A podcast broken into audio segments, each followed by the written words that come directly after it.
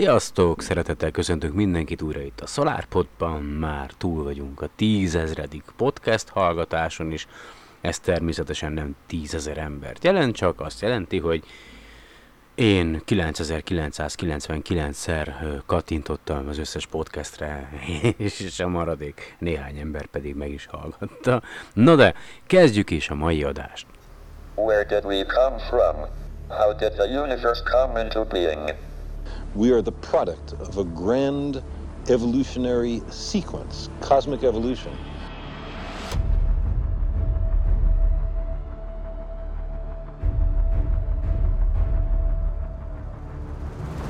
We choose to go to the moon in this decade and do the other things, not because they are easy, but because they are hard. Ignition sequence start. Six, five, four, three, two, one, zero. All engine running. Liftoff. We have a liftoff. 32 minutes past the hour. Liftoff on Apollo 11. It's one small step for man. Clear. We got a roll program.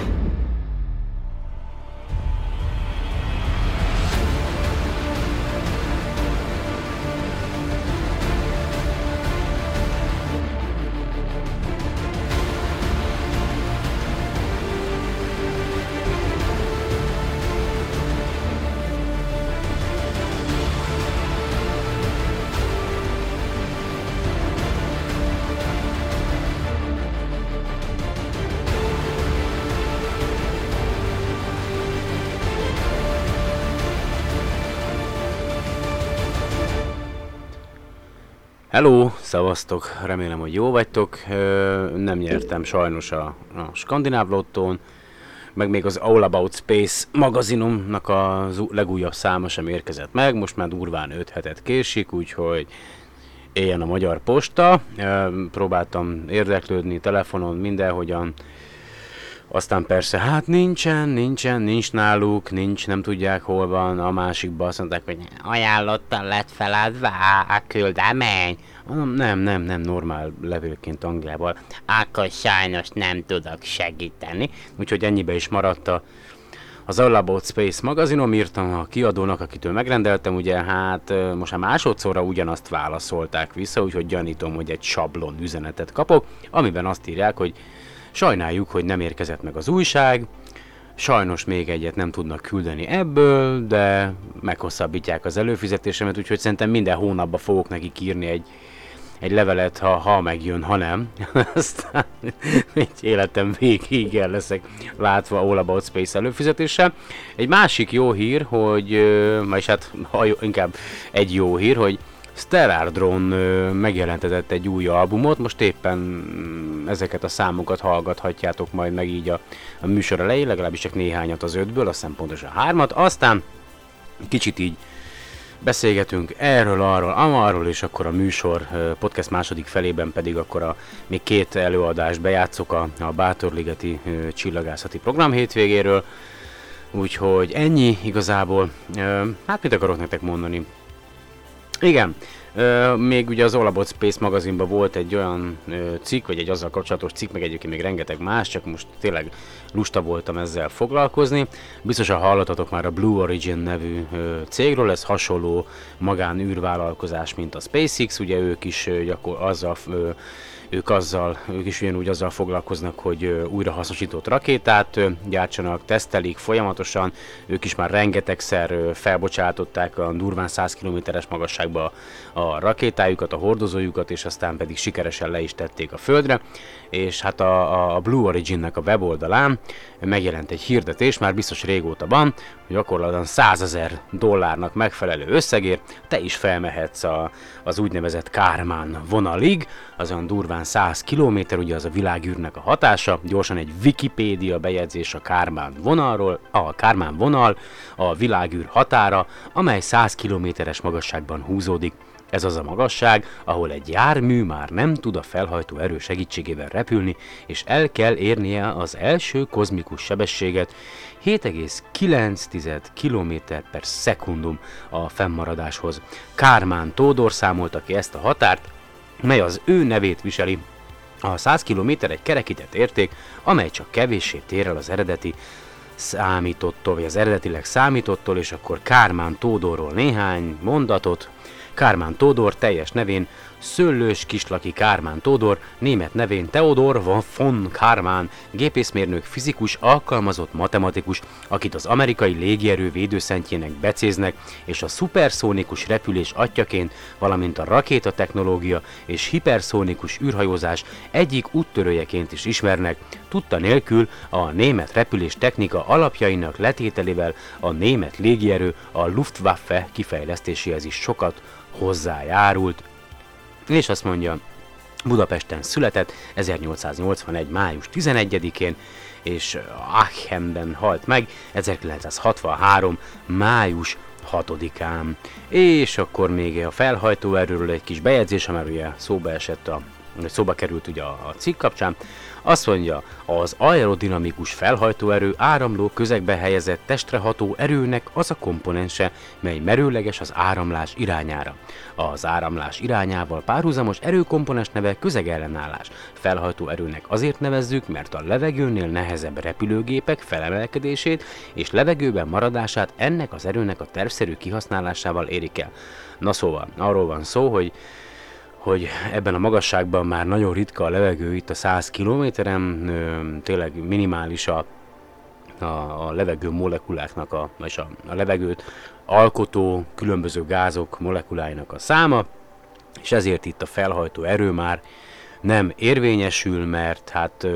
ugye nincs, nincs ott olyan, olyan, olyan molekula, ami, ami ki, kifejtse ezt a felhajtó erőt, mert olyan ritka ott a légkör, hogy Na igen, és ahhoz már kell az a jó nagy sebesség, hogy le tudjuk küzdeni a Földnek a, a gravitációs vonzását, és hogy ott fent tudjunk maradni. Na de térjünk vissza Blue Origin, ez remélem, hogy nem mondtam egyébként túl nagy hülyeséget a felhajtó erővel kapcsolatban. Most az van, hogy akinek van jó sok pénze, úgy 100 ezer dollár, ja, az hát Ellen Shepard nyomába léphet, ugye ő volt az első amerikai a világűrben, 1961. május 5-én repült 15 és fél percen keresztül az egyszemélyes Mercury, Merkur névre keresztelt űrhajóban, és ami a Blue, most van egy, van egy ilyen összefoglaló az All About Space magazinban, a, a, a Blue Origin-nek a, a, a New Shepard nevű űrhajójáról, gyakorlatilag 50 ezer kilogramnak megfelelő tolóerőt biztosít maga a rakéta, a fellövés alatt ö, az embere. Hát az egész, egész, egész ő, ő repülés, meg földre visszatérés nem tart szerintem fél egy óránál tovább. A, a kilövés pillanatában ilyen a 3, 3G-nek megfelelő erő hat a, a, a, a, az, az, a benne lévő ugye magánszemélyekre, hogyha mondjuk teltház van, és a, a Blue Origin kapszulájában ott ül mind a hat ember, aki akit felülnek, úgy kell elképzelni ezt a kapszulát, hogy ez egy teljesen ö, automatikusan vezérelt űrkapszula lesz, tehát a benne elő utasoknak ö, a fellövés előtt ö, két nappal megérkeznek Új-Mexikóba, vagy hova a fellövés helyszínére, azt mondja, itt van, nem, nyugat, bocsánat, nyugat-Texasba érkeznek meg, tehát két nappal a, a repülésük előtt, amin befizettem én a 100 ezer dollárt, és azt mondom, hogy fel akarok menni, akkor két nappal a, a fellövés előtt megérkezek nyugat-Texasba, és akkor ott egy kicsit pihenünk, megnézzük a kilövőállomást, hm, milyen gyönyörű a sivatag, bla bla bla bla bla, aztán egy nappal a fellövés előtt milyen gyors tréning lesz, ö, szimuláljuk a fellövéstől kezdve minden, és aztán beülünk T-30 perccel, tehát a kilövés előtt 30 perccel az űrkapszulánkba, becsatoljuk az öveinket, és aztán a Boeing 747-es ablakánál háromszor nagyobb üvegfelületen bámulhatunk majd ki egyébként a világűrbe. Fellőnek minket, amikor elérjük azt a bizonyos magasságot, ahol a súlytalanság állapotába kerülünk, ugye? Akkor egy ilyen kis, biztos majd villog majd egy kis piros lámpa, hogy píp, píp, píp, kicsatolhatják az öveket, kicsatolhatják az öveket, kicsatolhatják az öveket, és akkor mindenki kicsatolja az övét, lebegnek 11 percig, azt hiszem, azt hiszem 11 percet írtak, hogy durván 11 perc lesz az, amit ott töltenek a, abba a magasságba, és akkor a földre való visszatérés előtt, majd megint ö, elkezd villog, villogni egy lámpa, hogy pép, pép, üljenek vissza a helyükre, pép, pép, üljenek vissza a helyükre, üljenek vissza a helyükre, és akkor visszaülnek a helyükre,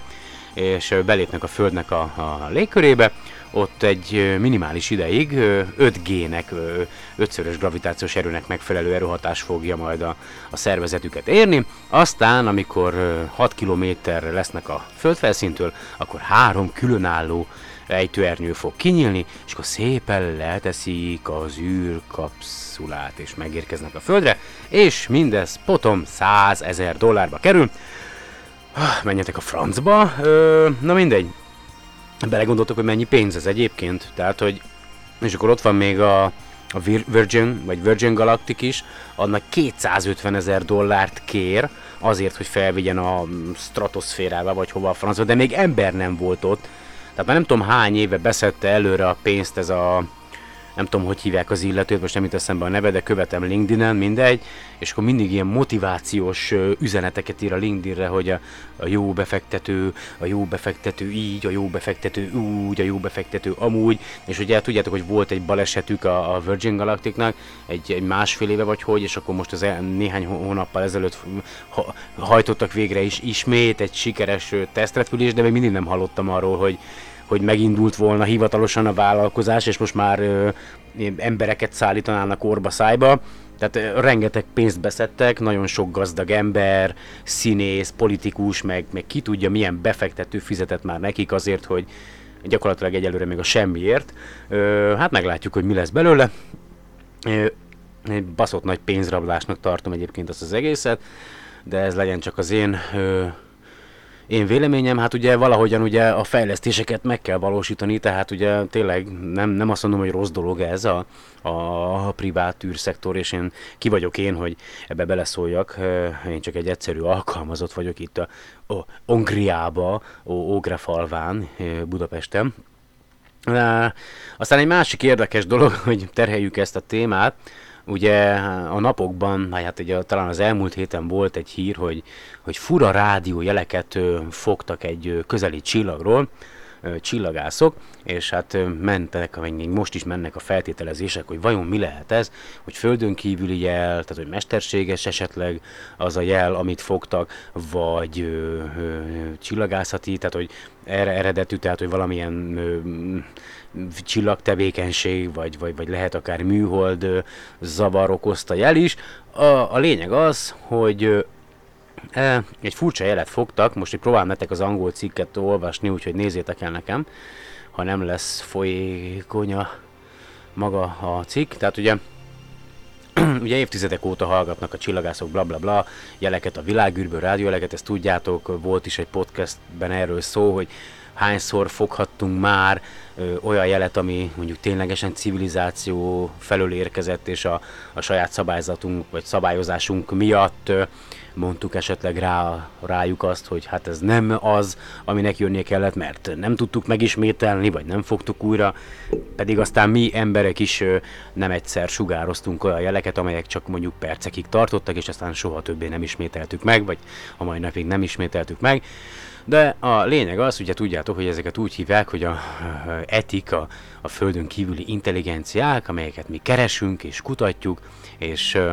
legutóbb a kutatók az Arecsibói Obszervatóriumnál bejelentették, hogy detektáltak egy fura ö, rádiójelet, a ROSS 128 nevű csillag vörös törpe felől érkező jelet, amely alig 11 fényévnyire található a Földtől, és ugye hát ahogy mindig is írja a cikk, spekulációk egyből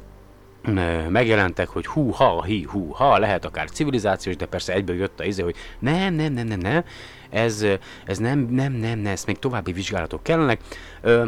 ami, ami fontos az az, hogy ö, ugye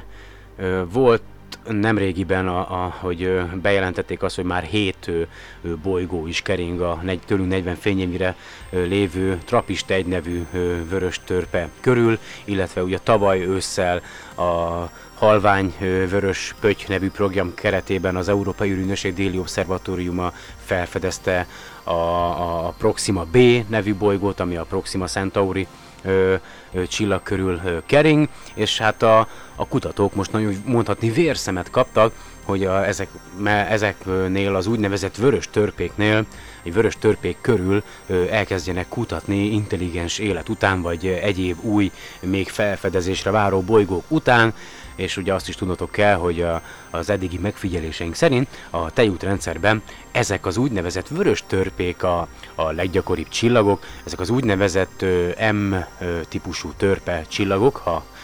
ha minden igaz, nem akarok hülyeséget mondani, de közben nem működik az egerem. Szóval azt mondja, hogy a, ez a felfedezés, ez a furcsa jel, amit a rossz 128 felől érzékeltek, ez egy része volt egy úgynevezett kampánynak, amelyet ugye az Abel Mendez irányított, a Planetary, Planetary Habitability Laboratóriumnak az igazgatója ö, Puerto Ricóban, és George Zuloga volt a segédirányító, most meg nem mondom nektek, hogy hol, itt ki van írva, de inkább nem olvasom fel, ő kolumbiai az illető, és ugye ahogy mondtam is nektek, ez a, ez a program ez ugye azért született, mert a legutóbbi felfedezések a Trapiste, Trapist, Trappist van, az a Proxima Centauri, meg a GJ 436-nál, bla bla bla bla bla, tehát ugye elkezdték figyelgetni ezeket a csillagokat, és hát rengeteg csillagot figyeltek meg, mint például a Gliese 436, a Ross 128, a Wolf 359, a HD 9573, 5, ö, BD plusz 20, 24, 65, akkor V csillag, RY, Sex és a K218, ö, és ezeket a megfigyeléseket április és május között végezték egyébként 2017-ben, és és egy elég furcsa, vagy hát egy érdekes dolgot fedeztek fel. Igen, tehát a, a, ahogy az adatokat dolgozták fel, egy nem várt ö, rádiójelet érzékeltek a rossz 128 ö, ö, nevű csillag felől. Ugye ezt egyik megfigyelt csillagnál sem érzékelték, és akkor írt egy blogposztot a, a, a, a Abel Mendez, dr. Abel Mendez a Twitteren, hogy két héttel ezelőtt, ugye két, két, két, két héttel azután, két héttel a megfigyelések után megállapítottuk, hogy, hogy nagyon fura jelek érkeznek. Hopp, valaki hív engem, úgyhogy egy kis szünetet kérek. Szóval párom volt, hogy elindult haza, nem sokára jön, de én csak beszélek itt és beszélek. Szóval két hét, ö, igen, tíz, tíz, de azt mondja, hogy ti, igen, mondja, azt mondja, hogy 10 perces dinamikus spe, ö, spektrumban, amelyet ugye a, rossz 128 ö, mm, csillag felől figyeltek, és ezt május 12-én e, helyi idő szerint este 8 óra 53 perckor érzékelték ezeket a jeleket, és azt mondja, hogy ezek, a, ezek a jelek gyakor- olyan sugárzás volt, egy kvázi periódikusan ismétlődő jelek voltak, tehát nem, az, itt azt írja, hogy non polarized, nem polarizált pulzárok, vagy, vagy pulzusok, ö, nagyon erős szórással, mint ahogy általában azt megszokták az ilyen jelekkel kapcsolatban, tehát ezek irányított, ismétlődő jeleknek tűntek, remélem, hogy jól értelmezem az angol nyelvű szöveget, és úgy gondoljuk, azt hisszük, hogy ezek a jelek nem helyi rádiófrekvenciás ö, interferenciák voltak,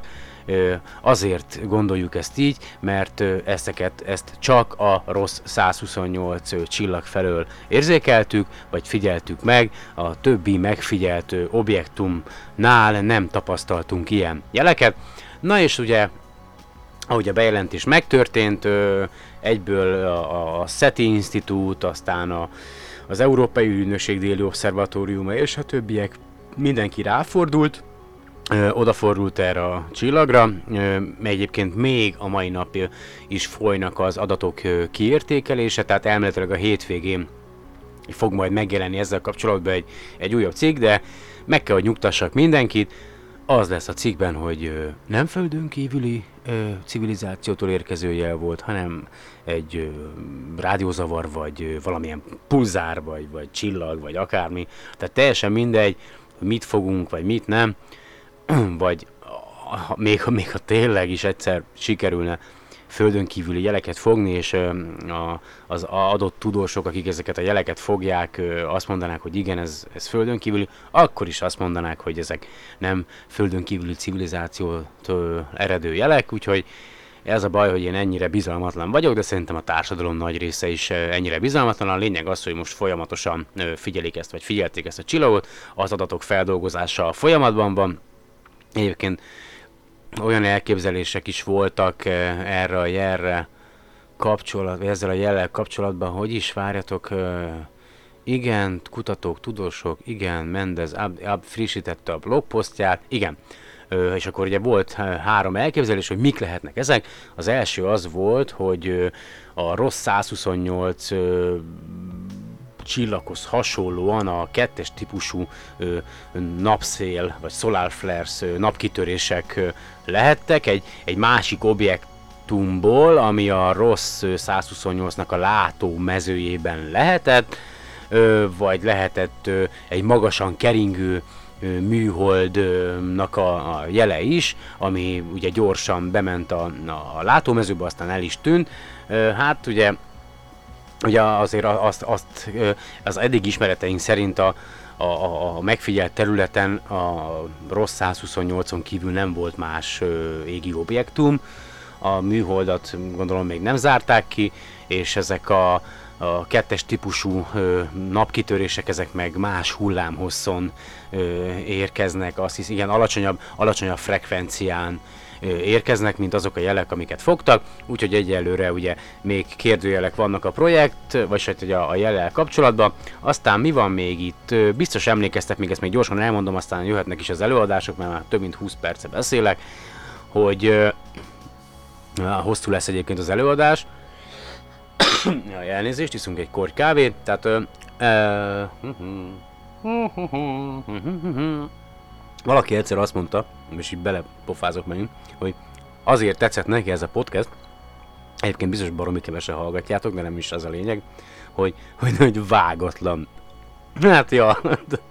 tényleg. És gondoljatok bele, hogy elmenne nekem egy fél napom azzal, mire kivágnám ezeket a hülyeségeket, meg tényleg e- ettől amatőr a dolog, én úgy gondolom, minimális, persze minimális vágás van benne, hogyha túl nagy hülyeségek vannak, vagy utána javítok, de de ennek a podcastnek nem az a célja, hogy én most ö, világ hírnévre törekedjek, vagy ilyen hű de hű de hű de ismert legyek, egyszerűen csak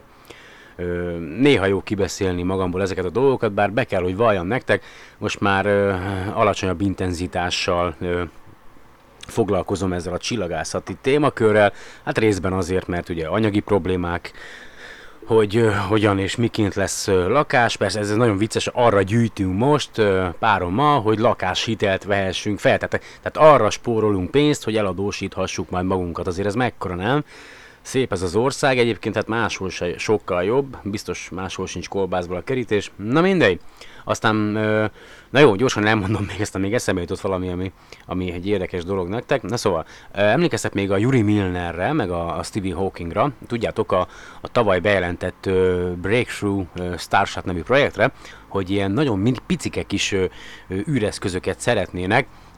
úgynevezett ilyen vitorlával a földről lézerrel felgyorsítani a, a fénysebesség ötödére, és elirányítani a hozzánk legközelebb lévő csillagrendszerbe, ugye az Alpha Centauri rendszerbe. Na már most történt egy áttörés a projektben,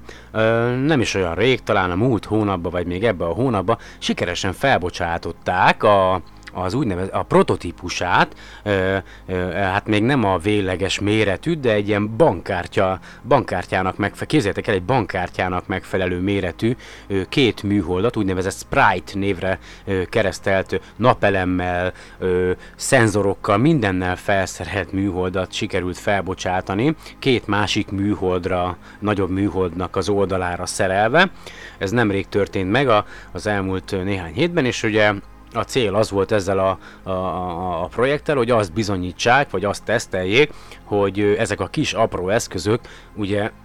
a Föld körül is megfelelően működnek, tudnak kommunikálni a, a földi fed, fedélzettel, és ö, nagyon érdekes, ugye Water, vagy Waffer, Waffer, vagy Waffer, nem tudom milyen Waffercraftra ö, keresztelték ezeket a mm, kis eszközöket, és ö, sikeres volt a, a kommunikáció ezzel az üreszközzel, és egyébként nem akarok nagyon belemenni a cikkbe, de ugye ezt még ö, le kell majd ezeket az eszközöket kicsinyíteni, még ugye el kell látni ö, ezek a, a, a napvitorlával, aztán persze még a, a, a magának a, a felgyorsításának a problémáját is meg kell oldani, de nincs elfelejtve a projekt, folyamatosan dolgoznak rajta, egy egész komoly mérnökökből álló csapat állt össze, és na itt van pontosan június 23-án kerültek kibocsátásra ezek a ez a két darab úgynevezett Sprite műhold, ugye két másik műholdnak az oldalán, a OHB System AG-nak a, a műholdjain helyezkednek el ezek a, a apró úgynevezett potyautas műholdak, és folyamatosan sugározzák a jeleket, úgyhogy ha esetleg a podcast hallgatóim közt van rádió amatőr,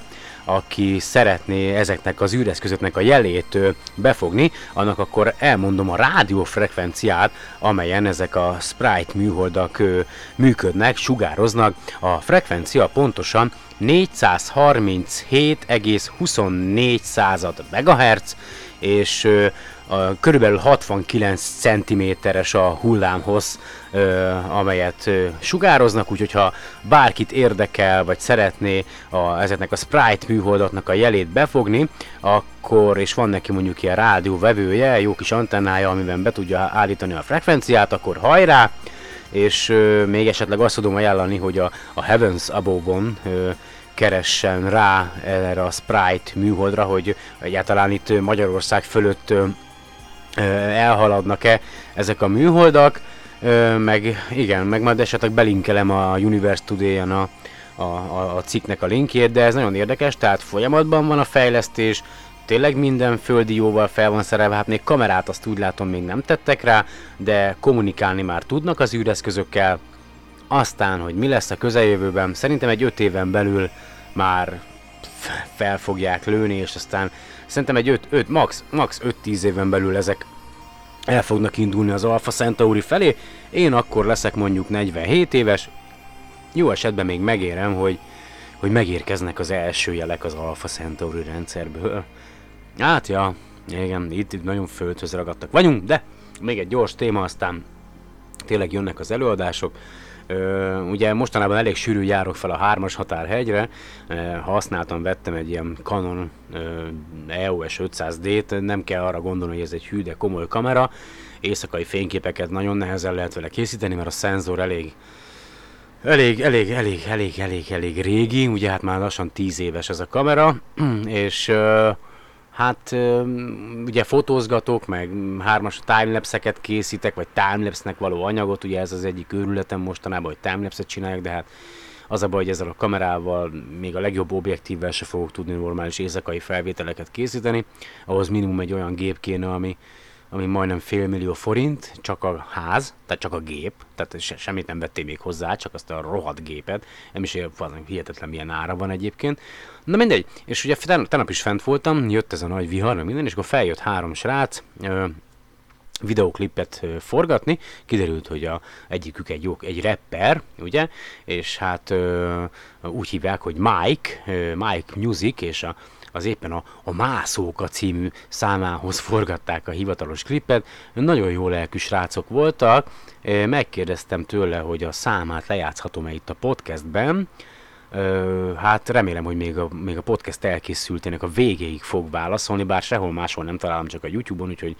a hű, de nagyon szerintem nem fog érte haragudni, hogyha a podcastben névszerűsítem Mike Musicot, meg Mike-ot, meg majd bedobom nektek a podcast leírásába is a linket. Nagyon jó kis rap számai vannak, meghallgattam egyébként egy 3-4 számát, teljesen korrekt, nagyon jó, nagyon tetszett, de akkor nem is itt, itt, itt be is fejezem, és akkor következik két előadás, ne lepődjetek meg, az egyik az enyém lesz, igazából a tőlem megszokott módon a szokásos össze-vissza beszédet fogjátok hallani, azt feszegettem ott a Bátorligeti kis előadáson néhány ember előtt, hogy vajon hányféle és még merre felé lehet élet ebben a világegyetemben. Én úgy gondolom, hogy nagyon sok helyen, aztán ti is eldöntetitek, hogy mire gondoltok, aztán utána pedig következik majd azt hiszem Lacinak a, az előadása, ő meg egészen más dologról fog, ő napfotózás, meg szintén asztrofotózás, úgyhogy fogadjátok szeretettel, hallgassátok végig, aztán... Szóval, kezdhetem? Igen. Jó, ezt köszöntök mindenkit egyébként itt a közönség közt is vannak fiatalok, akiknek megpróbálom a lehető legegyszerűbben elmondani, amit szeretnék. Én nem vagyok amatőr csillagász, Isten igazából egyszerűen csak vonz a világegyetem, amiben élünk, aminek mi is a részei vagyunk, és egy nagyon hosszú út volt, amíg én eljutottam erre a pontra, ahol most vagyok. Volt benne imádkozástól kezdve mindenig, tehát úgyhogy hú, tehát hogy mondjam nektek, nagyon sokáig hittem abba, hogy az úgynevezett a, az általunk keresztény vallásban leírt Isten létezik, és a többi, és a többi, de aztán onnantól kezdve, hogy lett lehetőségem, hogy jobban elkezdtem foglalkozni a tudományokkal, és jobban utána olvastam bizonyos dolgoknak, rájöttem, hogy még ha van is egy, egy felső akarat, aminek köszönhetjük azt, hogy most itt ülünk, az, az nagyon messze van, körülbelül ebben a pontban, ameddig jelenleg ellátunk mi emberek, Ugye azt tudjátok, hogy a, a világegyetemünk az kb. olyan 13,8 milliárd éves, legalábbis az eddigi megfigyeléseink alapján, és van egy pont, az úgynevezett kozmikus háttérsugárzás, amelyet minden irányban látunk, és, és ugye addig, addig tudunk csak ellátni, mert ezen a ponton olyan forró maga az, az egész, amit, amit nézünk, meg annyira sűrű, hogy átlátszatlan, nem tudunk rajta keresztül nézni, folyamatosan dolgoznak rajta a kutatók, hogy, hogy erre megoldást találni, hogy miért is beszélek erről. Igazából az én témám az benne, hogy ha már Isten itt van, akkor ebben a pontban hol élnek még hasonló civilizációk, vagy egyáltalán hol lehetséges még az általunk ismert élet a világegyetemben, és biztosan ti is feltettétek már a kérdést nagyon sokszor, hogy mi a francok kerestek itt, ahol vagytok, mi az életnek a célja, mi lesz veletek, előbb-utóbb mindannyian meghalunk, tehát az az idő, amit itt töltünk a világegyetem élettartamához képest ö, hangyafasznyi, tehát semmi, tehát hogy, hogy tényleg, tényleg mi úgy érzékeljük, hogy nagyon sok, de a világegyetem történetében egy, egy jelentéktelen kis valami. Az emberek, az emberek ősei durván olyan két, millió éve jelentek meg a bolygón, a nagyon-nagyon-nagyon nevű emberek, és a civilizációk aztán talán 200 ezer éve, vagy valahogy hogy jelentek meg ezen a bolygón, és, a Föld az pedig olyan kb. 4,7 milliárd éves. Tehát, hogy hogy mondjam ezt nektek, nem tudom, hogy fel tudjátok fogni, nagyon az, amit mi itt töltünk ezen a bolygón, ez nagyon minimális, és nem tudom, hogy az iskolában ti jelenleg tanultok-e kémiát, és hogy találkoztatok-e már az elemek periódusos rendszerével, és ez, a, amit itt most felvázolok nektek, ez, egy, ez az elemek periódusos rendszere, és látjátok, hogy egy adott elem hogyan keletkezik, hogyan jön létre. Tehát mi emberek és az általunk ismert életnek a fő alkotóelemei az a szén, nitrogén, oxigén, kén. Ha minden igaz, lehet, hogy még talán ezek azt ez a négy, négy fő alkotó elem, és itt, itt élünk a, maradjunk csak a naprendszerben, van egy központi csillagunk. Hú, megpróbálok valahogy érthetően elmondani. Tehát, hogy amikor kialakult a világegyetem, nem volt más, csak hidrogén, hélium és egy ö, kevés, ö, ö, mi az Isten, lítium, egy nagyon kevés lítium volt, és elkezdett, vagy volt egy hatalmas, nem is robbanás, egy, egyszerűen egy, egy jelenség, és mivel a világegyetemben nagyon hideg van, az anyag előbb-utóbb elkezdett lehűlni. És van egy úgynevezett rendezetlenségi elv, amelynek köszönhetjük azt, hogy te és én most itt ülünk, mert kezdetben, mikor a világegyetem megteremtődött, akkor anyagból és antianyagból ugyanannyi mennyiségű keletkezett, de viszont nagyon egyszerűen elmondom, hogy az anyag és antianyag találkozik, akkor ö, kioltják egymást, és energia, foton, azt hiszem talán, vagy nem tudom mi keletkezik, viszont volt egy bizonyos rendezetlenség a világegyetemben, és ha minden igaz, minden egy milliómodik anyag és antianyag pára volt egy úgynevezett hiba, amiből aztán megmaradt az anyag, és annak a maradékával épült fel az általunk látható világegyetem, ugye itt a ö, hogy hívják, a Felicián mutatok nektek képeket, bolygókról, mindent, abból épül fel minden, ami a keletkezés után megmaradt. És hogy elindult a világegyetemnek a története, egy ilyen, volt egy instabilitás, és a, a meglévő hidrogén az elkezdett lehűlni, és a gravitáció hatására összesűrűsödni. És aztán olyan sok hidrogén atom volt egy helyen, hogy elkezdett megnövekedni a hőmérséklet, mint amikor otthon forraljátok fel a vizet, a, a vízben is van a vízmolekulák, ugyan nem látjátok, de alapesetben csak így mozognak, rengeteg molekula mozog, elkezdik melegíteni, és felgyorsulnak. És ugye át az energia, megnövekszik az energiájuk, és gyorsan mozognak, és ugyanezt történik a csillagokban is, hogy a gravitáció hatására olyan sok, mint amikor a tömött buszon álltok, ti nem nagyon, és hogy adjál már végén nem fértek el, és már egyre idegesebb vagy, meg feszült, és felrobbansz, és abban a pillanatban, amikor ez a robbanás megtörténik, akkor megszületik egy csillag. És ez, ennek a csillagnak van egy élettartama, és a csillagon belül a, a hidrogén és nagyjából a hélium izotópok e, alapul elkezdenek a, a csillagnak a magjába reakcióba lépni, és a, ebből a fúzióból először ugye hélium, aztán a hélium fúziójából szén, a szén fúziójából pedig vas keletkezik, és a csillagoknak ez a vége. Tehát ö, a csillag élettartama arról szól, hogy a végső pont egy átlagos csillagnál az, hogy egy nagyon masszív és hatalmas vasmagja lesz és aztán olyan nagy lesz benne a gravitáció, és kívül már olyan kevés anyag marad, hogy összeroppan a csillag a, a, a gravitációs vonzás hatására, és felrobban. És ebből a robbanásból, ennek a robbanásnak az energiájából keletkeznek azok az anyagok, amelyek minket, az általunk ismert életet, ami jelen van a bolygón, felépítik. És úgy képzeljétek el, hogy azelőtt mielőtt a naprendszer, ahol most itt élünk és ülünk ezen a bolygón megkeletkezett, itt valahol a közelben volt két csillag. Tehát annak az anyaga, amiből most mi felépülünk, az korábbi csillagoknak a halála által keletkezett, amelyet szétszórtak ebben a végtelen térben, és aztán az a szétszórt anyag előbb-utóbb lehűlt, és újra összeállt, és aztán megkeletkeztek a bolygók. És ö, ö, hogy még mi az, amit, amit szeretnék mondani, azt, hogy mennyire lehet jelen a világegyetemben az élet. Gondoljatok bele, hogy ezek az anyagok, amelyekből ti is felépültök, meg én is, és minden más, ami itt van. Csak arra gondoljatok, hogy a Földön mennyire sokszínű az élet. Több milliárd faj van a rovarok közül is, még, még olyan fajok vannak, amiket még fel sem fedeztünk. Tehát, hogy mennyire sokszínű csak ezen a bolygón az élet, hogy hányféle. És nagyon kevésről tudunk, akkor képzeljétek el, hogy ezek az anyagok ugyanúgy jelen vannak a világegyetem minden szegletében,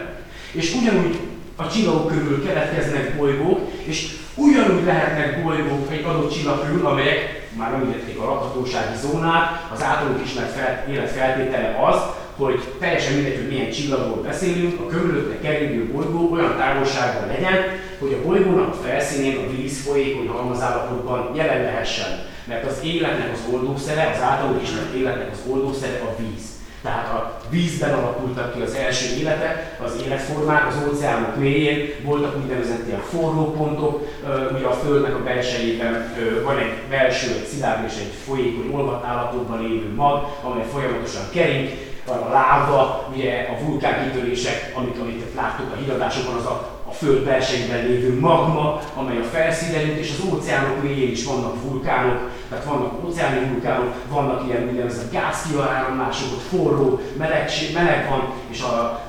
eddig ez a legreálisabb elmélet az általunk ismert élet kialakulására itt a bolygón, hogy az óceánok mélyén keletkezett. De képzeljétek el, hogy magában a világegyetemben hány földihez hasonló bolygó lehet. Beszélt a Felicián a, a trapistegy rendszerről. Ez egy 40 fényévére lévő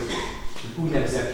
ultrahideg vörös törpe. Azt úgy képzeljétek el, hogy ezek, a mi csillagunk az a durván 8-9 milliárd évig él. Aztán felrobban, bekebelezi a mielőtt megsemmisülne, bekebelezi a Merkurt, a Vénusz és talán a Földet is. Tehát gyakorlatilag itt durván 200 millió év múlva földbolygó, vagy ugye 200-at beszéltünk, vagy 500, 200 millió év múlva a földbolygó alkalmatlan lesz arra, hogy az általunk ismert életére lehessen, mert a nap elkezd felfújódni, és olyan forró lesz, olyan meleg lesz, hogy gyakorlatilag elpároltatja a bolygónk felszínéről a vizet, sőt, Hát igen, szóval ez lesz, de, de a lényeg az, hogy a, a tejútrendszerben, mert csak azt tudjuk igazából megfigyelni innen a Földről, Rengeteg úgynevezett ultrahideg vörös törpe van, ezek a leggyakrabban előforduló csillagok, ezeknek az élettartalma számunkra jelenleg ismeretlen, mert még nem láttunk ilyen csillagot megsemmisülni, de az elképzelések szerint akár több billió, nem milliárd, hanem billió évig is elérhetnek ezek a csillagok azért, mert nagyon lassan égetik el a bennük lévő üzemanyagot, ami ahhoz kell, hogy, hogy ők életben maradhassanak, és ugye egy ilyen csillag körül fedezték fel ezt a hét bolygót, amelynek három bolygója a lakhatósági zónán belül kering, viszont az a baj ezekkel a bolygókkal, hogy a mivel olyan közel vannak, közel kézzétek el, hogy közel keringenek ezek a bolygók mind a hét a központi csillagukhoz, mint a Merkur, a nap, a nap tehát azon a pályán belül kering az összes, mint a, a Merkur a nap körül, és olyan erős a csillagnak a, a gravitációs vonzása, hogy ugyanaz van, elméletileg, mert pontos információ nincs erről, hogy kötött keringésen keringenek ezek a bolygók a, a csillagok körül, az azt jelenti, hogy mindig ugyanazt a felét mutatja, a, a körbefordul a, a bolygó a saját tengely körül, de pont ugyanabban az ütemben fordul körbe, mint ahogy megkerüli azt a csillagot, és ezért a bolygó egyik felszínén mindig viszonylag meleg van, vagy forróság, a másik oldalán meg durván egy kicsivel azért hidegebb, és, de viszont a lakhatósági zónán belül keringenek, az az elmélet, hogy vannak azok az úgynevezett ilyen, nem tudom, ter, nem tudom, volt terminátorszom, vagy nem tudom minek nevezi, tehát a, ahol a, a hideg és a meleg, vagy a napnyugta, vagy a napkelt, ahogy a, a bolygónak a szélein találkozik, hogy ott lehet olyan hőmérséklet és olyan feltételek, hogy egy ö, alacsonyabb szintű élet kialakulhasson, de egyébként, no, tehát nem akarok ebben nagyon belemenni, ö, szóval annyi, hogy én úgy gondolom személy szerint, hogy mivel ezek az anyagok jelen vannak a világegyetemen mindenhol, és, és mi is kialakultunk bizonyos véletleneknek köszönhetően, tehát azt, hogy most itt vagyunk, rengeteg mindennek kellett történnie, tehát ha, ha mondjuk nem lett volna egy, mert nem lett volna mondjuk egy szupernova robbanás néhány milliárd évvel ezelőtt, akkor lehet, hogy mi most nem lennénk itt, hanem egy teljesen más faj élne ezen a bolygón, vagy ha nem csapódott volna be 60 millió évvel, vagy 65 millió évvel ezelőtt egy hatalmas meteor a Földbe, akkor lehet, hogy még mindig a dinoszauruszok élnének, vagy valamilyen hasonló faj, tehát nem ülnénk most itt és nem beszélgetnénk. Tehát az, hogy mi most itt vagyunk, ez véletleneknek a, a sorozata. Tehát mi most kialakultunk, és hogy, hogy lássátok, be is fejezem, mert nem akarok titeket fárasztani, én csak azt gondolom, hogy tele van a világegyetem élettel, azért nem tudunk egymásról, mert egyrészt nagyon szűk az az időnket való, amíg mi emberek itt vagyunk. Ha van is a közelünkben civilizáció, akkor lehet, hogy mondjuk, és hasonlóan épülnek fel mindig, akkor lehet, hogy olyan fejlettségi szinten vannak, mint az ősi rómaiak, nincsen rádiójuk, nincs semmiük, csak élnek fákjával világítanak, tehát még csak nem is tudják venni azokat a jeleket, amiket mi sugárzunk, vagy az is lehet, hogy már kihaltak, vagy az is lehet, hogy most születnek meg. Tehát, hogy valamira nehéz megtalálni, illetve nagyon nagy a távolság a világegyetemben, és ahhoz, hogy mi kommunikáljunk a hozzánk legközelebb lévő csillaggal is, minimum egy oda-vissza adáshoz 8 év kell a fénysebességével. Tehát lehet, hogy a büdös életben nem fogjuk megtudni, hogy van-e még rajtunk itt a világegyetemben élet, viszont a mérések, a tudományos megfigyelések és a tudomány által, tehát a tudomány szerint, nem a Biblia szerint, és nem egyéb ö, ember által kitalált ö, földről megfigyelő valami szerint, hanem a tudomány által igenis jelen van mindenhol a világegyetemben az élet, és, és, és, és szerintem burjánzik, és hihetetlen és fantasztikus civilizációk lehetnek, amikről valószínűleg soha túl életben nem fogunk tudni. És nagyon sokszor gondolok arra, hogy, hogy amikor felnézek az égre és, és nézek egy távoli galaxis, vagy tegnap este néztük ezt a tőlünk nem tudom milyen távolságra lévő 300 ezer csillagot tartalmazó halmazt, hogy, hogy vajon ott ugyanaz, hogy, hogy képzeljétek el, amikor kimentek este, hogy, hogy felnéztek, és lehet, hogy valahol máshol valaki pont a mi bolygónkat nézi, vagy a mi csillagunk felé néz, és ugyanazokat a kérdéseket teszi fel, mint ti. Tehát ugyanazt kérdezi magától, hogy egyedül vagyunk, vagyunk-e még, miért vagyunk itt, és Szerintem milliárdnyi ilyen civilizáció lehet, és mindenki csak kérdez, és én nagyon bízom benne, hogy, hogy előbb-utóbb meg fogjuk találni a választ, és befejezem az előadást, és szeretném, hogyha befejezésképp megnéznétek egy videót, egy egy perces videó az egész, és ezt úgynevezett Melody Sheep készítette, ez arról szól egy percben, hogy a, az emberiség története egy percben, onnantól kezdve, hogy megszületik a világegyetem, kialakul a csillagunk, a Föld még forró, kialakul a hold, és aztán megjelenik rajta az óceánok mélyén az élet, úgyhogy ez bemutató, és akkor én végeztem is, jó? Mindenkit, Francsis László vagyok, amatőr csillagász asztrofotós, egyébként építészmérnök, de erről most nem fogok beszélni. Nyilván nem azért jöttem ide, hogy az építészről beszéljek, pedig izgalmas dolog az is. Egy olyan körülbelül 12 éve kezdtem amatőr csillagászattal foglalkozni, és akkor nekem már volt a kezemben fényképezőgép, ez nem olyan nagy szám, de ahogy hamar fotóztam, mint csillagászkodni elkezdtem, és hát az ember úgy gondolja ilyenkor, hogy, hogy ö, hát van egy fényképezőgép, és van egy távcső, akkor azt már jól lenne összeházasítani, és valamikor a magyar amatőr csillagász után az asztrofotózás elej felé én már valahol megpróbáltam bekapcsolni ebbe a, ebbe a kis mozgalomba, hogy ami odafönt látszódik, azt valahogy kap, kapjuk távcső végre, lencse végre, mert, mert az egyfajta maradandó élmény, pontosabban az élmény maradandó a távcsőre tekintünk, de a produktum az maradandó, mint a távcsőre tekintésnek a, a, a produktuma, ami csupán csak ugye az agyunkban csapódik le. És hát én nagy, nagy szeretettel kezdtem el asztrofotózással foglalkozni, és minden közben, ami, miközben én próbáltam ebben az asztrofotózás témában több mint 10 éve előrefelé valami rettenetes nehézségekkel, akkor még nem volt digitás fényképezőgép, tehát ugye 10 éve, 11 éve meg a Canon EOS 3, 350D, az az előtti időszakban igazából még filmre, filmre próbáltunk meg fotózni, és hát nem nagyon volt eredménye, de ebben az időszakban is azon kezdtem gondolkozni, hogy azon kívül, hogy azt a odafönt távcsőre tekintve látszódik, megpróbáljuk valamilyen, hát ilyen közepesen rossz minőségben megörökíteni, mi minden van még azon túl. És hát az, ez a kérdés, hogy mi minden van még azon túl, amit csak úgy megörökíthetünk, amit csak úgy megpillanthatunk, milyen messzire lehet még eljutni, ez a kérdés jutott el engem oda, hogy valójában az asztrofotózás csak egy ilyen fotózás hogy így kimegyünk és lefényképezünk valamit, ott van egy galaxis, és lefotózunk a galaxis, hanem egészen más dolog az asztrofotózás, hogy az ember egy kicsit másképpen csinálja. Az asztrofotózás valójában egy utazás. Itt, ez az utazás dolog, ez már a második előadásban hangzik el, már hogy én előttem két előadásban elhangzott, hogy majd az emberiség el fog utazni. Lehet, hogy a Trappist egy rendszerben, de valószínűleg egy másikban, amit ma nem ismerünk, majd valamikor, hát mikor tízezer éven belül, vagy ebben az év tízezer ez is elhangzott, hát jó, én most élek, tehát hogy ez a tízezer év, ez nekem nem egy olyan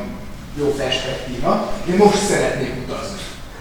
És ha most akarok utazni, akkor hogyan tehetem meg? Hát van egy reális esély, hogy gyorsan kiképzel valami vadászpilótába, és elmegyek a NASA-hoz, és akkor pont engem felvesznek a Mars expedíció, és akkor utazhatok, de ennek egy kicsi esélye, tehát nem fog menni. Erről inkább jobb az ember nem mond, volt egy ismerős, ami ekkora kislány volt a szomszédnak, mondta, hogy ő űrhajós lesz. Na hát ez olyan szép, de annyira valószínűtlen, és nem mondtam neki, hogy mi legyen az, mert az ember nem rövide mások álmát, de azért én úgy döntöttem, hogy én nem leszek űrhajós, mert valószínűleg nem lesz belőle semmi, hanem inkább, inkább másféleképpen utazom. Ugye, itt vannak ilyen filmrészletek, ezt talán mindenki jól ismeri, nem? Nem, nem az Csillagok, csillagok, a csillagok között. Ezt is ismeritek. Ezek az utazásról szólnak. Ezek, te fog esni. Valaki nincs a szállás kulcs esetleg, mert Feliciáné nem tudnak bemenni. Ki jött a?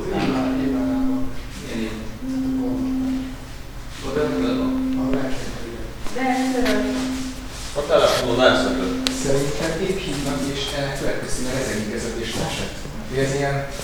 mi is volt? Volt. Milyen, milyen oszcilláció? Utazásnál tartozik. Utazás. Utazó. Tehát, hogy, e- ezek ilyen, ez a két film, ez a két film, két fantasztikus víz van, hogy az ember utazni kezd.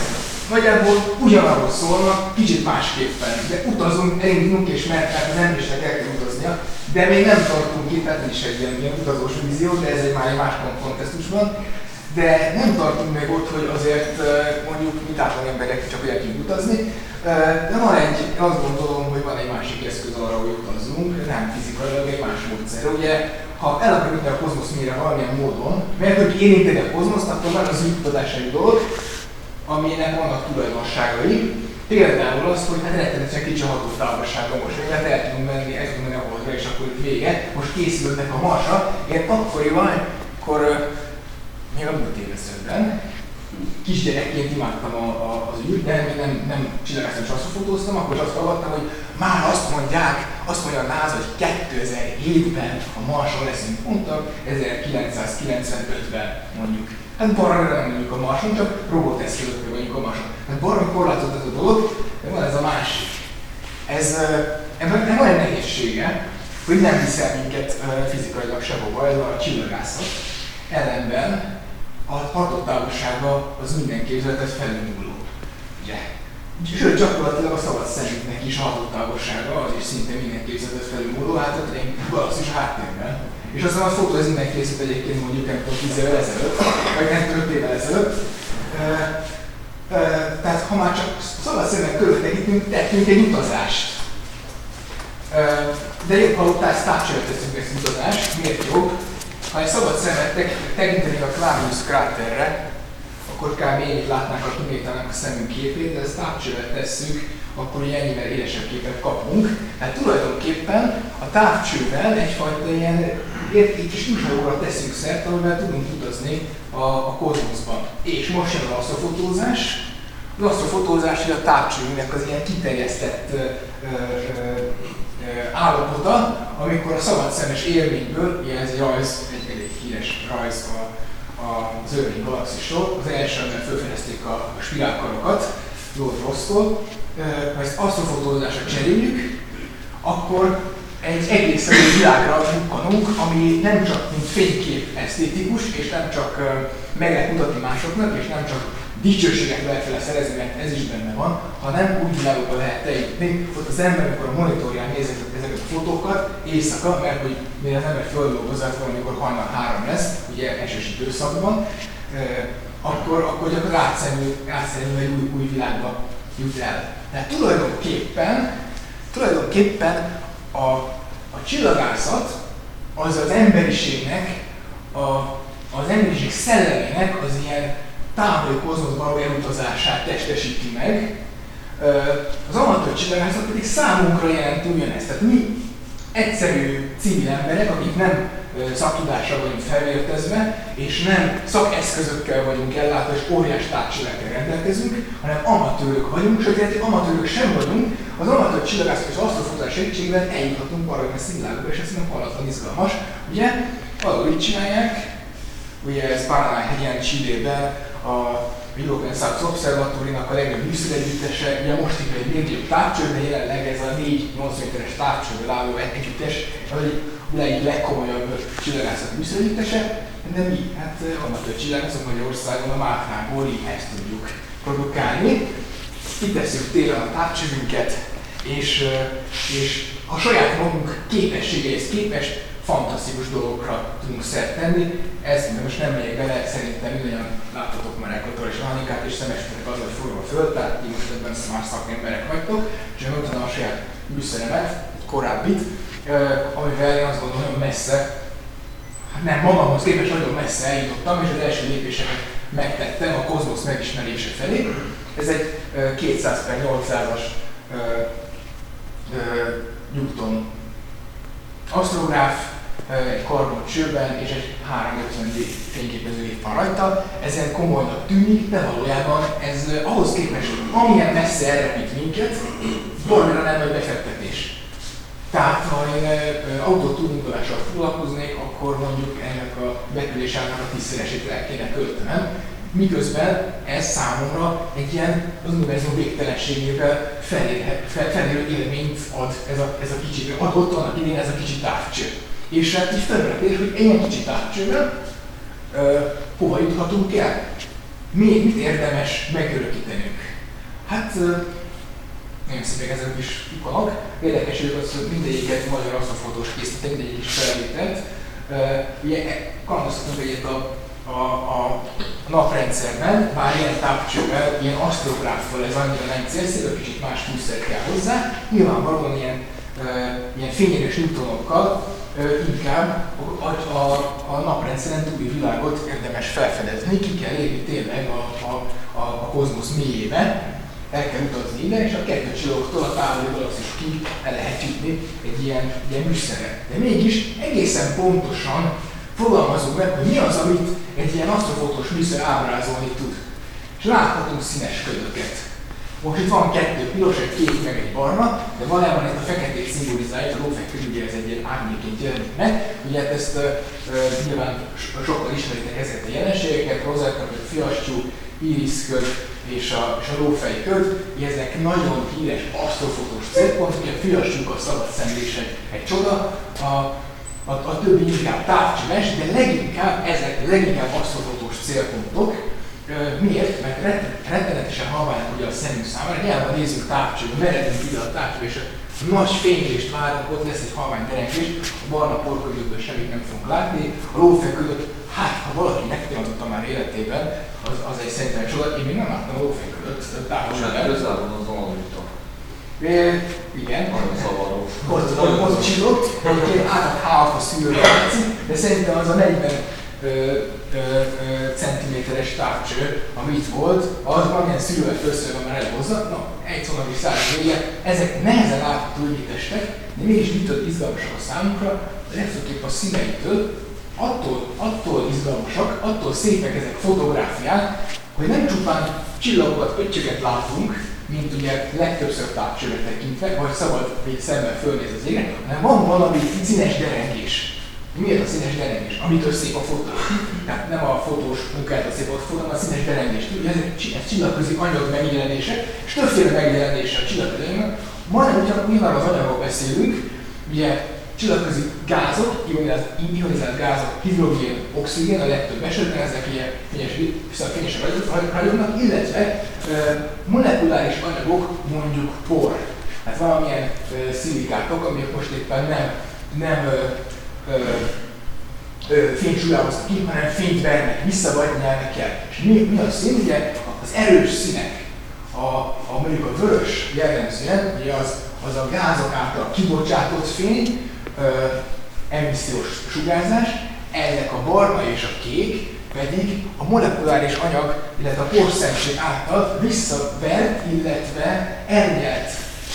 és torzított hullámhosszúságú fénysugarak által jön létre. Tehát tulajdonképpen egy ilyen kozmikus fényjátékot nézzük. Van valami köd odafönt, valami porfelhők, meg gázködök, és akkor valamilyen fényjátékot játszanak, és a fényjáték kapcsolatban áll a csillagokkal. Ettől a marha szép ez. Ugye? Tehát látunk ilyen csillagokat, és látunk gyönyörűszínes ködöket. Ez az, amit általában az amatőr asztrofotósok meg tudnak örökíteni, ilyen mélyig vizsgáló asztrográfokkal, amit ugye én is 5-6 éven át csináltam. Ez gyakorlatilag egy csodálatos világ, ezért érdemes belekezdeni az asztrofotózás, főleg a mélyfotózásra, mert olyan, olyan mennyiségű szépségű objektum van még ezeken kívül is, a, ha valaki begyakorolja a megörökítésnek a módszerét, egyszerűen egy, egy, egy csodálatos dolgot fog látni. Uh, jó, ebben nem menjünk bele. Van még egy érdekes objektum típus, ugye ebben a Dorion ködön látszódik az összes színárnyalat, hogy az emisszió, ez a vörös, a reflexió, ez a kékes, a félrenyegés, ez a korfelhők, a barnás, illetve van egy objektum típus, hogy egy baromi nyomtat asztrofotókon, egy mély fotókon, ezek a galaxisok, amiben rengeteg csillag mellett láthatók mondjuk ugyanezek az árnyatok csillagkeletkezési régiók, fiatal kék csillagok, barnás portfelhők, amik ugye igen csodálatosak, ezeket érdemes ilyen távcsőre felfedezni. Lehet-e ennél messzebbre utazni? Nekem ez volt a kérdésem körülbelül három, három évvel ezelőtt, hogy hogyan, hogyan lehet ennél messzebbre jutni. Tehát hogyan lehet a kozmikus fényjátékon kívül, a színes ködökön kívül valami, valami izgalmasabbat, valami asztrofizikailag érdekeset ö, ö, ö, megvizsgálni, észrevenni, lefényképezni, magyarul még messzebb utazni, vagy még közelebb utazni izgalmas pontokon az univerzumban. Ugye egy ilyen távcsővel van mondjuk egy ilyen két és három másodperces felbontásom, nagyon sok expozíciós idő már rendelkezésre, meg több év át fotózhatok egy objektumot, de hát ugye azért elég gyenge a műszerek a, kapacitása, ennek tulajdonképpen ezt a színjátékot lehet vele lefényképezni. De le, meg lehet örökíteni azt, hogy csillagkeletkezésre utaló közvetlen bolygó, távoli bolygó keletkezésre utaló közvetlen ö, objektumok. Olyan, olyan izgalmas, ilyen extrém fizikai dolgok, mint relativ, nem, relativisztikus jet, vagy sterlát jet, ugye keletkezett csillagokból kijövő anyagsugár, protoplanetáris onnan bolygók lehet egy ilyet megörökíteni, és elkezdtem ezt a, ezt a speciális asztrofizikát, amatőrök számára speciális asztrofizikát kicsit kutatni, és rájöttem arra, hogy ez házi műszerrel nem fog menni, csináljunk egy trükköt, kombináljuk a házi műszer színes felvételét robot távsöveknek a, a nagy felbontású fekete-fehér felvételeiben, és hát az a nagyon csodálatos világban élünk, hogy ez, ez nincs egy évtizede, hogy ilyen világban élünk, hogy interneten keresztül el lehet érni, hogy Ausztráliában robottávcs lett, és azt vezérelve lehet arra nagy felbontású, azzal nagy felbontású képet készítenünk. Akár nekünk polgári személyeket nem kell ahhoz semmilyen tudományos szervezet tagjának lenni, hogy ilyen mondjuk egy Ausztriában lévő robottávcseret időt véreljek ki, és azzal nagy felbontású felvételt készítsek. És ezt, ezt a kettőt a saját felvételemet, mert nagy felbontású összekombinálva szép színes asztrofotót készítsek, ami nem csupán egy asztrofotó, hanem hogy a, a, a távoli csillagászati objektum felei hatoló nagy felbontású felvétel, ami olyan részleteket mutatnak, hogy mi lehet közteti azt az objektumot, és megmutatja, hogy mi történik benne, és azzal kezdtem, arra gondoltam, hogy, hogy az Orion köd, ami egy ilyen nagyon elcsépelt csillagászati objektum, de az egyik legszebb is, amit innen Földről látni lehet, az északi féltekkéről és a déli féltekkéről egyaránt. Nézzük meg, hogy ennek a belsőben izgalmas dolgok történnek. Ez a fotó kivágás ugye a 280-assal készült, tehát egy 20 cm-es a magyar amatőr csillagászok által összetervezett Éder Iván, Pannát és mások segítsége a saját a munkájával épített távcsével készült, semmi különös, de be van írva a közepében, mondjuk az inkább a projektor miatt van. Ez a felvétel viszont ugye a robot távcső nyers képeivel feljavított színes fotót, tehát a kettő kombináció, kombinációjából épül fel, és lehet látni, a felvétel sokkal részletesebb, Hát fényesebb volt a középső rész, kontrasztosabb, meg több a részlet, meg hát most több csillagot látok, jobban ki van vágva, de az ember kicsit kutat, mi minden van a felvételen, akkor hát egy ilyen izgalmas világba jut el. Kicsit kutassuk meg, hogy mi minden van ezen a felvételen. Itt, itt járunk ugye, hát most nyáron, hát egy kicsit hüssöljünk ki a tévé volt, abszolút aktuális, hogy itt vágyunk arra, hogy legyen egy 12 órás éjszakánk és ne 30 fok. Tehát ugye ez, ez az időszak, amikor az Orion csillagkép éppen bele, uh, majd fél év múlva körülbelül, sőt egészen pontosan, ugye, és hát az érdekes az Orion csillagképnek, valahol itt szaladott egy út, kicsit lecsúszva látható, ez egy nagyon közeli csillagkép, csillagfelhő, egy molekula felhő itt az Orion csillagkép mögött. A csillagok azok térben elég, elég eltérő helyen helyezkednek el, de pont ebben az irányban van egy, van egy nagyon kitérett molekula fel, az Orion molekula felhő, amiben sokfelé csillagkeletkezés zajlik, aminek részét távcső is meg lehet figyelni és hát ez egy kedvenc terület, amit így elég szarrá lőttem így azt fotográfiai szempontból, de így, így, így, így, így. Itt is van egy ilyen, illetve rajta, amit volt egy nagy, nagy látogatói fotó is, hát ez most kimaradt. Vízesésköd régió, akkor a Nagy Orion köd, akkor a Trapézium régiója, ugye egy, egy, egy nagyobb felbontás felületen a Lófejköd és M78. Ez most idő rövidsége miatt egy kicsit az Orion ködről fog, fog mesélni. Hát zoomoljunk. Itt van a, a teljes látóvezében a, a, a nagy felbontású felvétel, amit készítettem, és, és hát nézzük meg, mit is látunk a felvételen, mert nagyon sok mindent be is karikáztam, hogy vannak itt örvények a porfelhőben, kagylószerű képződmények abban a vöröses hidrogénfelhős részben, van egy ilyen, egy ilyen nagy ív, ami tulajdonképpen a, a forró gázat mutatott buboréknak a pereme, így ugye a csillagok által felforostott gázok egy, egy kozmikus ritka, nagyon sűrűségű kozmikus buborékot fújnak föl, és ez félretolja az anyagfelhőt egy ilyen ív mentén, ezt is meg lehet figyelni, de zoomolunk még tovább. Nézzük meg ezt a részletet hogy itt az, a, az angol nagyon sokszor ezt látszik, és látszik egyébként ez a részlet. Tehát, ha valaki német centisen nézi jó élő vagy valami szűrővel, akkor e- ez, ez, ez, a, ez, a, ez a terület, ez még szabad, hogy egy társadalmi is megpillantható. Ez micsoda? Valójában az történik, hogy ez nem egy sík felület, hanem egy térvelő felület, és a trapézónak a csillagjának a csillagszele, ez beleütközik ebbe az ionizációs frontba, és ott a hidrogén felfényesedik, fölgyűrődik, és ilyen, ilyen kanyóhéjak keletkeznek, illetve vannak kis tömegű csillagok a trapézium mellett, amik nem régen jöttek létre, azok a kicsi csillagszerükkel szemben állnak a trapézium nagy tömegű csillagainak a csillagszerében, és ilyen kis ionizációs frontot, ilyen lökéshullám frontot hoznak létre, tehát kozmos buborékot hoznak létre, buborék nem látszik, de ez, ezeket, ezt a, ezeket a kalóriákat meg lehet figyelni akár egy e, nagyobb amatőr távcsővel is. A másik érdekes, hogy ezek az örvények, ugye itt a, a hűvösebb por és gáz, és itt a forró, a forró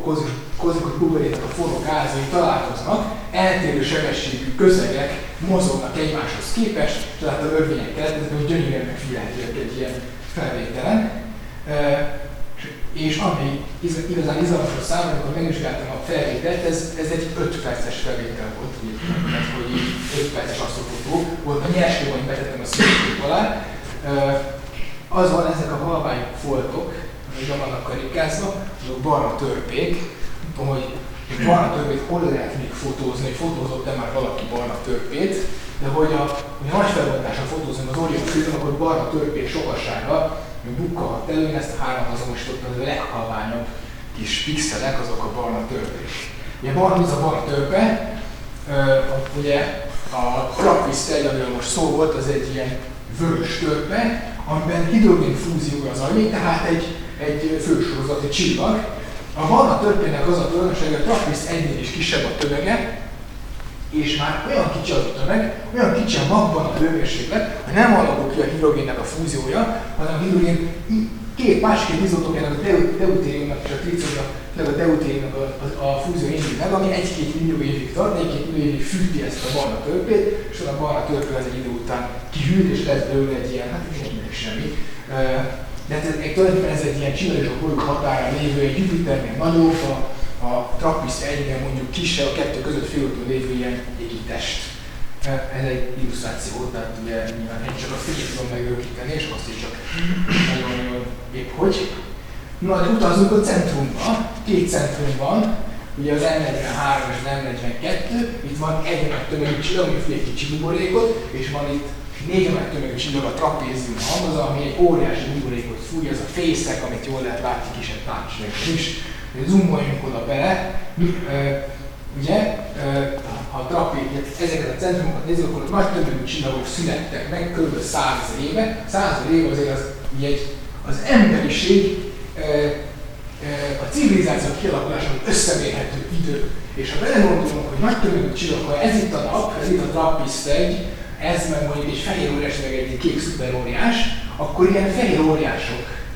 születtek meg itt százezer év alatt. Azért az elég durva, gondoljatok bele, hogy a napnál sokkal nagyobb égitest annyi idő alatt, mint az emberi civilizáció létrejött. Ez elképesztő szerintem. Tehát egy, a kozmosz bár hatalmas időskálát lehet fel, ugye 13,7 milliárd évet, rettenetesen gyorsan történnek benne óriási dolgok. Például óriási csillagok keletkezése. Zoomoljunk egy kicsit, és akkor mi mindent látunk, mint a centrumban. Látunk egy ilyen egy ilyen sötét benyomó alakzatot, ezt a társadalmat figyeltük. Itt van a trapéziumnak a négy csillag, összeolvadva itt a, a projektor fényében, amit több kisebb halmaztak kísér. Van egy ilyen fő ionizációs front, egy ilyen vonal, amit oldalról látunk, kitér, ez egy nagy térbeli fénylő felület, ahol a fiatal csillagok vannak, illetve látunk még ilyen lökéshullámszerű évek, ugye trapézium sugároz a csillag sugárzásával, a csillagszerűen mozgásba hozza az anyagot, áramlik így kifelé mindenfelé, és van egy fiatal csillagkezdeménye, ami ellenáll a sugárzásnak, és ilyen vízbe dobott kőszerűen ilyen hullámokat kelt, csak ilyen, ilyen parabolida alakzatban. De még zoomoljunk egy kicsit tovább. Ez az, most már nem lezoomoltunk rá, hogy összeolvadnak. Itt már öt csillag is lehetett különböztetni egyébként a, jó monitoron. Látunk egy, egy ilyen látunk ilyen, ilyen, ilyen struktúrált hátteret, ilyen fényvéseket például itt, illetve egy sötét pixel alatt. Ugye ez, ez a struktúrált háttér, ez tulajdonképpen egy bugyogás. Egy ilyen, mint a forrásban lévő víznek a tetejét nézni. Itt az történik, hogy, hogy van ez a hatalmas felül, felhő előtt van az a trapézor, az hatalmas fény, de a felhőben vannak még csillagkezdemények, amik most alakulnak ki. Ugye ezek százalékban alakultak ki, ezek most fejlődnek, bent a felhő belsejében, nagy különböző csillagok fejlődnek, és azok fűtik belül ezt a felhőt, és kifelé buzogtatják, mint a forralnánk a vizet gázlága, ugye ez is volt már, ugye forraljuk felhőt, a felhő buzog fölfelé, de a trapézium nyomja őket visszafelé, föntről a csillagsugárzásra, és ezért ilyen fényes feletek alakulnak ki. Így gyakorlatilag néhány ezer éves ö, ö, csillagkezdemények rejtőnek. Hát ilyen gondoljuk bele így a, így a Krisztus óta eltelt időben ez a, ez a terület sokat változott az égbolton. Persze nem volt jutás, hogy megfigyeljük, de hát most tudjuk visszaszámolni a mozgásokból, hogy bizony ez a régió rettenetesen gyorsan fejlődik. Majd egyszer mondjuk 10-20 ezer év múlva ez is előbukkan, elfújja, elfújja magáról ezt a gáztudat, és újabb csillaghalmaz fog megjelenni, valószínűleg egyben tömegű csillag, meg több kicsi. Tehát egy borzasztó, borzasztó izgalmas régió, és ami nagyon izgatott, az ez a sötét pixel, amit el akartam csípni mindenképpen, ezt ugye, ami nem más, mint egy protoplanetáris korong, ez még egy ilyen fantázia a protoplanetáris korongról, egy csillagrendszer, vagy egy bolygórendszer fejlődik egy csillagkezdemény körül, és tulajdonképpen amit látunk, az azért sötét, azért nem fényesebb látszik a sötétnek, mert egyrészt mert a, a robotás, a felbontás és el van a háború cső felbontásához képest, de mi tulajdonképpen élően látjuk ezt a sötét porkoromot, amiből bolygók fognak majd egyszer megszületni, és ez egy, egy sötét árnyékként, egy sziluettként látszik a világos csillagközelben. Ezt is el lehetett kapni egy ilyen technikával, ami engem nagyon-nagyon messzire repültetesen örültem neki. Hát egy három nyugtácsú felvétel, aztán ez az egyébként ilyen egészen sok ilyen bolygókezdmény, vagy ilyen protoplanetáris korongot, tehát bolygókezdményeket tartalmazható ilyen csillagkörüli porkorongot sikerült megfélni, az a háború után se olyan nekünk sem, itt van ilyen nagy fényés mellett, ott van a kicsit, kicsit proklid, ott keletkeznek a bolygók éppen most napjainkban. Tehát ha ugye az asztrofotózást nem csak a szépség tekintetében alkalmazunk, hanem így tudatosan megcélzünk fel a dolgokat, és amit nagyon meg akarunk ismerni, nagy felbontású távcsőt használunk, erre már van lehetőség, akkor, akkor ilyen messzire lehet repülni, az Orion kör esetében, és akkor ilyen több, hát ilyen fél tucat Azért nem olyan sok egyébként azt a fotóstól, ilyen például fél tucat objektot fotóztam végig, ahol ilyen csillagkeletkezések után kutattam, egy-két érdekességet próbáltam visszavenni. De most az előadás második felében viszont visszatérek a naprendszerre, mert egy újdonság, én most azt tudom, hogy ugye valamikor így két évvel ezelőtt én nagyon nyomtam a mélyfotózást, ez így lecsengetni, hát így beleuntam. Tehát ez történt, hogy ember egy föllángol és csinálja tolja tíz évig, eljut valahova, eljutottam mondjuk ugye valahova ide, ezt kicsit csináltam, és úgy döntöttem, hogy most lélegezzünk föl, mert egy akkora nyomás, hogy, hogy hát nem bírom ezt így lelkileg, meg anyagilag, meg egyébként is, pihenjünk egy kicsit, csináljunk valami mást. Utazunk egy kicsit másfelé, közelebb. Nézzük meg a, a naprendszer, mit lehet naprendszerben kezdeni, extrém dolgokat. És kettő ilyet ö, ö, ö,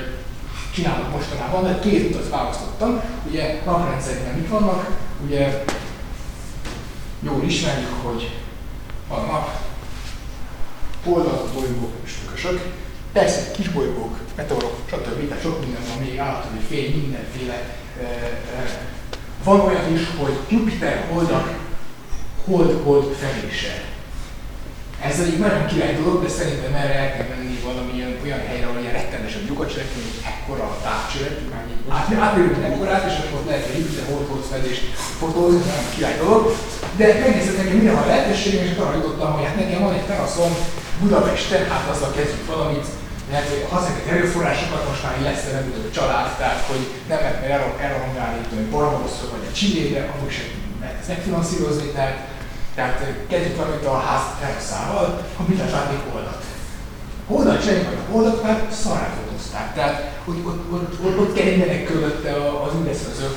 ez a Luna Reconnaissance Orbiter, meg ugye a Selene, ami most egy jó ideig dolgozott a Holdon, de amit még mutassunk belőle, ami, ami, ami szokatlan, és hát arra mutattam, hogy hát először is kell ez kis TCD kamerát, ilyen kis ASI 171-es fókuszújtót, ami lehet ilyen szép részletes képeket elcsípni, még esetleg lehet arra figyelni, hogy akkor nagyon szép valami fényárnyék a holdon, fényárnyék játék a holdon, ugye azért ez nem mindennapi, ez tökre nem, nem, nem kereszt előre, többet volt, hogy ne kellett rátenni a köztünk csúcsai árnyékot vett így a kráter terem, ez tök szép volt, én leültem neki éppen egy ilyen tárcsai bemutatót tartottam ismerősöknek, és akkor telihold volt, ugye majdnem, majdnem telihold van, és nem volt nézni a holdon, mert hát ugye a hold nagy, nagy része telibe volt világítva, a kis szemüket szegényeknek, mert nincsenek szép fényelni hetében, és akkor karkoztunk a hold körül, és láttuk, hogy fölkeltük, hogy de szép az a csúcs, az a hegy csúcs, és akkor ezt nem is örökítettük és nagyon szép pillanat volt. Tehát lehet erre utazni, van szép pillanatok a Holdon, ha ott van lehet a Holdon dombokat azonosítani, ez még egy ilyen nagy feladat így a hold, hold kutatás szempontjából, én ezt nem csinálom. Engem sokkal izgat a holdnak a között összetétele, mert az fotográfia baromi szép, színes kép a holdról. Mostanában ez foglalkoztat, hogy, hogy használom azt az eszközrendszert, ami van, egy színes fényképezőgép, amit egyébként ilyen fotócsoportra használok, mint esküvőfotózás, meg épületfotózás, meg tudom is rendezvényfotózás, de az van, ami nem, nem játéklatú gép, de rá lehet tenni azt a távcsőre, nem lesz tőle baja, nagyon szép színes képet csinál, de kis felbontású. Tegyünk alá egy, egy ilyen CCD kamera felvételt, ugye a kis Asinak a, a 20 GB-os videójából integrált nagy felbontású fotót, és akkor a kettő találkozásából, a színes képből és nagy felbontású fotóból egy új világ tárul föl, mint a Google Earth-szel, pontosabban nem Google Earth-szel, Google Moon-nal néznék a holdat, egy színesen, tehát hogy, hogy lelővényes sivatag fölött, és ott olyan, mint egy ilyen nagy körülökű bánya a Földön, olyan nagy földhányásokkal, és akkor lehet látni, hogy van egy ilyen sárga folt, ami úgy csokolott be ez a, ez a, a metal, ami létrehozta a Copernicus kártát, hogy eltalálta valami furcsa ilyen, ilyen anyagzárványt, itt a szétszólalással ilyen képek jelennek, hát izgalmas világ tárul föl. Kerestem azóta olyan hold között térképeket, és tényleg NASA ezt elég jó kielemezte, hogy hol milyen között vannak. A, a, az a probléma volt, hogy attól rettenetesen szürke, attól nem tűnik fel senkinek, hogy színesben kell fényképezni, mert a, a napsugárzás, az ultravigas sugárzás egy, és a mikrometeorit bombázás, ez egy ilyen regulatív réteget hoz létre a hold felszínén, egy szürke porréteget, egy sötét szürke réteget. Ugye attól vannak ezek a világos sugárságok ráterek, hogy átadjuk a sötét szürkét, a sötét szürke előbb-utóbb mindig kialakul. Egyszerűen leszűkül a hold, hát így megöregszik a napfényben, ahogy mondjam, mint egy bútor is ugye megsötétedik így a, a süti a nap, a nap éli, és elveszed a könyvet, a könyves akkor látom, hogy jót világos. Ugye érekszik a hold felszínes több milliárd év alatt tök változatlan a hold felszín, és így megsötétül, de a sötét réteg alatt színes, földihez hasonló kőzetek vannak, és ez, ezt a szint elő lehet hozni, ugye úgynevezett hiperszaturációs módszerrel, színes digitás fényképezőgéppel és CCD kamera felvételnek kombináció, és akkor egész érdekes dolgok vannak, tehát Tiho, kráter, sugársávai, sugársávok ilyen kékek, a kráter kép körülötte barna gyűrű van, barnák, vörösek és, és egyéb zöldek találkozások. Tehát ilyen jelenleg gazdag világ. Most nagyjából ezek az években ezt foglalkozott, ebben fogjuk tovább haladni. Szerintem ezen a, a nagyon-nagyon jól ismert kisi kísérletben a Holdon is lehet egy izgalmas, szép, és így az a fotó szempontjából nagyon tetszetes dolgokat elkapni. Úgy, és nem is bonyolult, mert ez várható Budapestről a, az alapon elő tudom csinálni, tehát ez egy tök jó, tök jó. Na más, így kb. Tehát, hogy hogy És ez a, ez a még fontos utalom, mert nem vettem egy új távcsövet, nem, nem költöttem elé rettenetesen sok pénzt, hanem ami van, azt használtam uh, laptopomat, ami itt van. Tehát az eszközöket így kicsit össze újra kombináltam, és ezáltal tudom ezt, ezt végezni, ezt a, ezt a dolgot. Tehát én bár nekem ajánlani, hogy fotózom színes holdat, mert tök jó. Rajta kívül egy ember csinálja végig, és tök szomorú vagyok, hogy miért. Tehát, hogy, hogy ez nem annyira izgalmas, annyira szép dolog. Másik ez a, mert rákaptam mostanában, és itt is azt látom, hogy nagyon kevesen csinálják, ez a napfotózáson belül, hogy mindenki a háfát szeretné, ismerjük a háfa napfotókat, hidrogén alfa, ugye az intézet hidrogén tartományában készült napfotók, protuberanciák látszódnak, meg filamentek, még, még örvények van a felszíne, ugye csak az a ezzel, hogy a háfa szűrők, amik erre alkalmasak, azok olyan mint egy autó, és hát inkább autót vettem, tehát mert jobban közlekedni, mint napszülőkre költeni minden pénzt, de a nap felszíne kontinuumban, tehát ebben a szabad szemben látható, jól látható, hátra látszik szabad szemben, de hogy a szabad szemben látható teljes spektrumában a kontinuumban is nagyon szép jelenséget tartalmaz, az a baj, hogy ezek a jelenségek picik. Ilyenek a napfoltok, Ugye a napfotókkal meg az a probléma, hogy éppen hogy olyan mi- minimumba szaladunk bele a nap kapcsán, hogy, hogy, hogy nincs napfolt a napon, vagy egy, kettő pici. Tehát egyrészt nap, napfolt minimum jön, és a, a napfolt maximum is olyan pici volt ebben a, a napfolt ciklusban, hogy így már aggódunk aggódnak a tudósok, hogy mi lesz a nappal, mi lesz vele, eltűnnek a napfoltok a napról, lehet, hogy egy úgynevezett minimum következik be, tehát nagyon nincs mit fotózni a napon, de van mégis, hogy nagyon ráközelítünk a nap felszínére, akkor egy egész érdekes struktúrát látunk, a nap felszíne, ö, egy nagy nagyításban, ilyen, ilyen mert búzó darab, az akkással, homok, nem minek mondjam, ez a, ez a granuláció jelenség, amikor a, amikor a, a belülről a belső melege ugye egy konvekció során a felszínre tör, és mint a forró víz így megbugyogtatja a felszínt, ezek ilyen kontinens méretű bogyókák, amíg 8-10 percig és meg 20 percig élnek. Tehát így érezzük a léptéket, hogy kontinens méretű dolgok a napon 10-20 perc alatt épülnek fel és bomlanak le. Tehát ott van energia, ott van változás, tehát a napon nem azt mondhatjuk, hogy él, nem él, mert nem létforma, de, de egy hihetetlen mozgást végez, ugye ez az a hatalmas energia, amiben minket éltet, az egy ilyen elképesztő módon jön a nap felszínén, és gondoltam, hát ez ilyen 8-10 perc alatt bugyog a nap felszín. Ha nagyobb átadjuk társadalmat fotóznak, akkor látszik ez a mintázat, ennek a mintázatnak változnia kell ma, és ez mindjárt előtte egy fotót mutatok. Napfoldok oldalról nézve, kár nem látszik annyira, mert egy kicsit besül, de, de talán, hát, talán kimagyítom, volt talán jobban, hát kicsit jobban, de hogy, hogy lehet látni, hogy nap, nap az ilyen, ilyen domború, tehát kicsit itt térbeli. Hogy a napfoltok ból kilépő mágnes erővonalak, így megstruktúrálják a felszínt, és oldalról belátunk ilyen, ilyen völgyekbe, amik így oldalról fénylenek. Ezek a fényesek. Hát igazából a, a nagyobb felbontású társadalmat fotózók maguk nem ilyen picike ilyen hálfa szűrösökben, hanem ilyen rendesen, ugyanúgy, ugy, ugyanúgy, ugyan, ugyanez a tápcsőön, mint ez. Tehát ezzel csinálom ezt is, egy tápcsőön van, meg egyébként el akarok adni a másik, a fehér. Uh, gyakorlatilag ilyen szép felbontású felvételek készítettük. Jó, ez még nem annyira izgalmas, viszont talán ez ilyen, Mm, ez ugye sikerült lefényképezni azt, hogy tényleg úgy van a felszín, és nagyjából most, most így tartok, és itt be is fejezem az előadást, hogy, hogy sikerült ugye ez a keddi, kedd szerda időszakában most héten elhaló, felbomló nap volt, nagyjából ketten haladták egy centrál meridiánon, hogy forog a nap,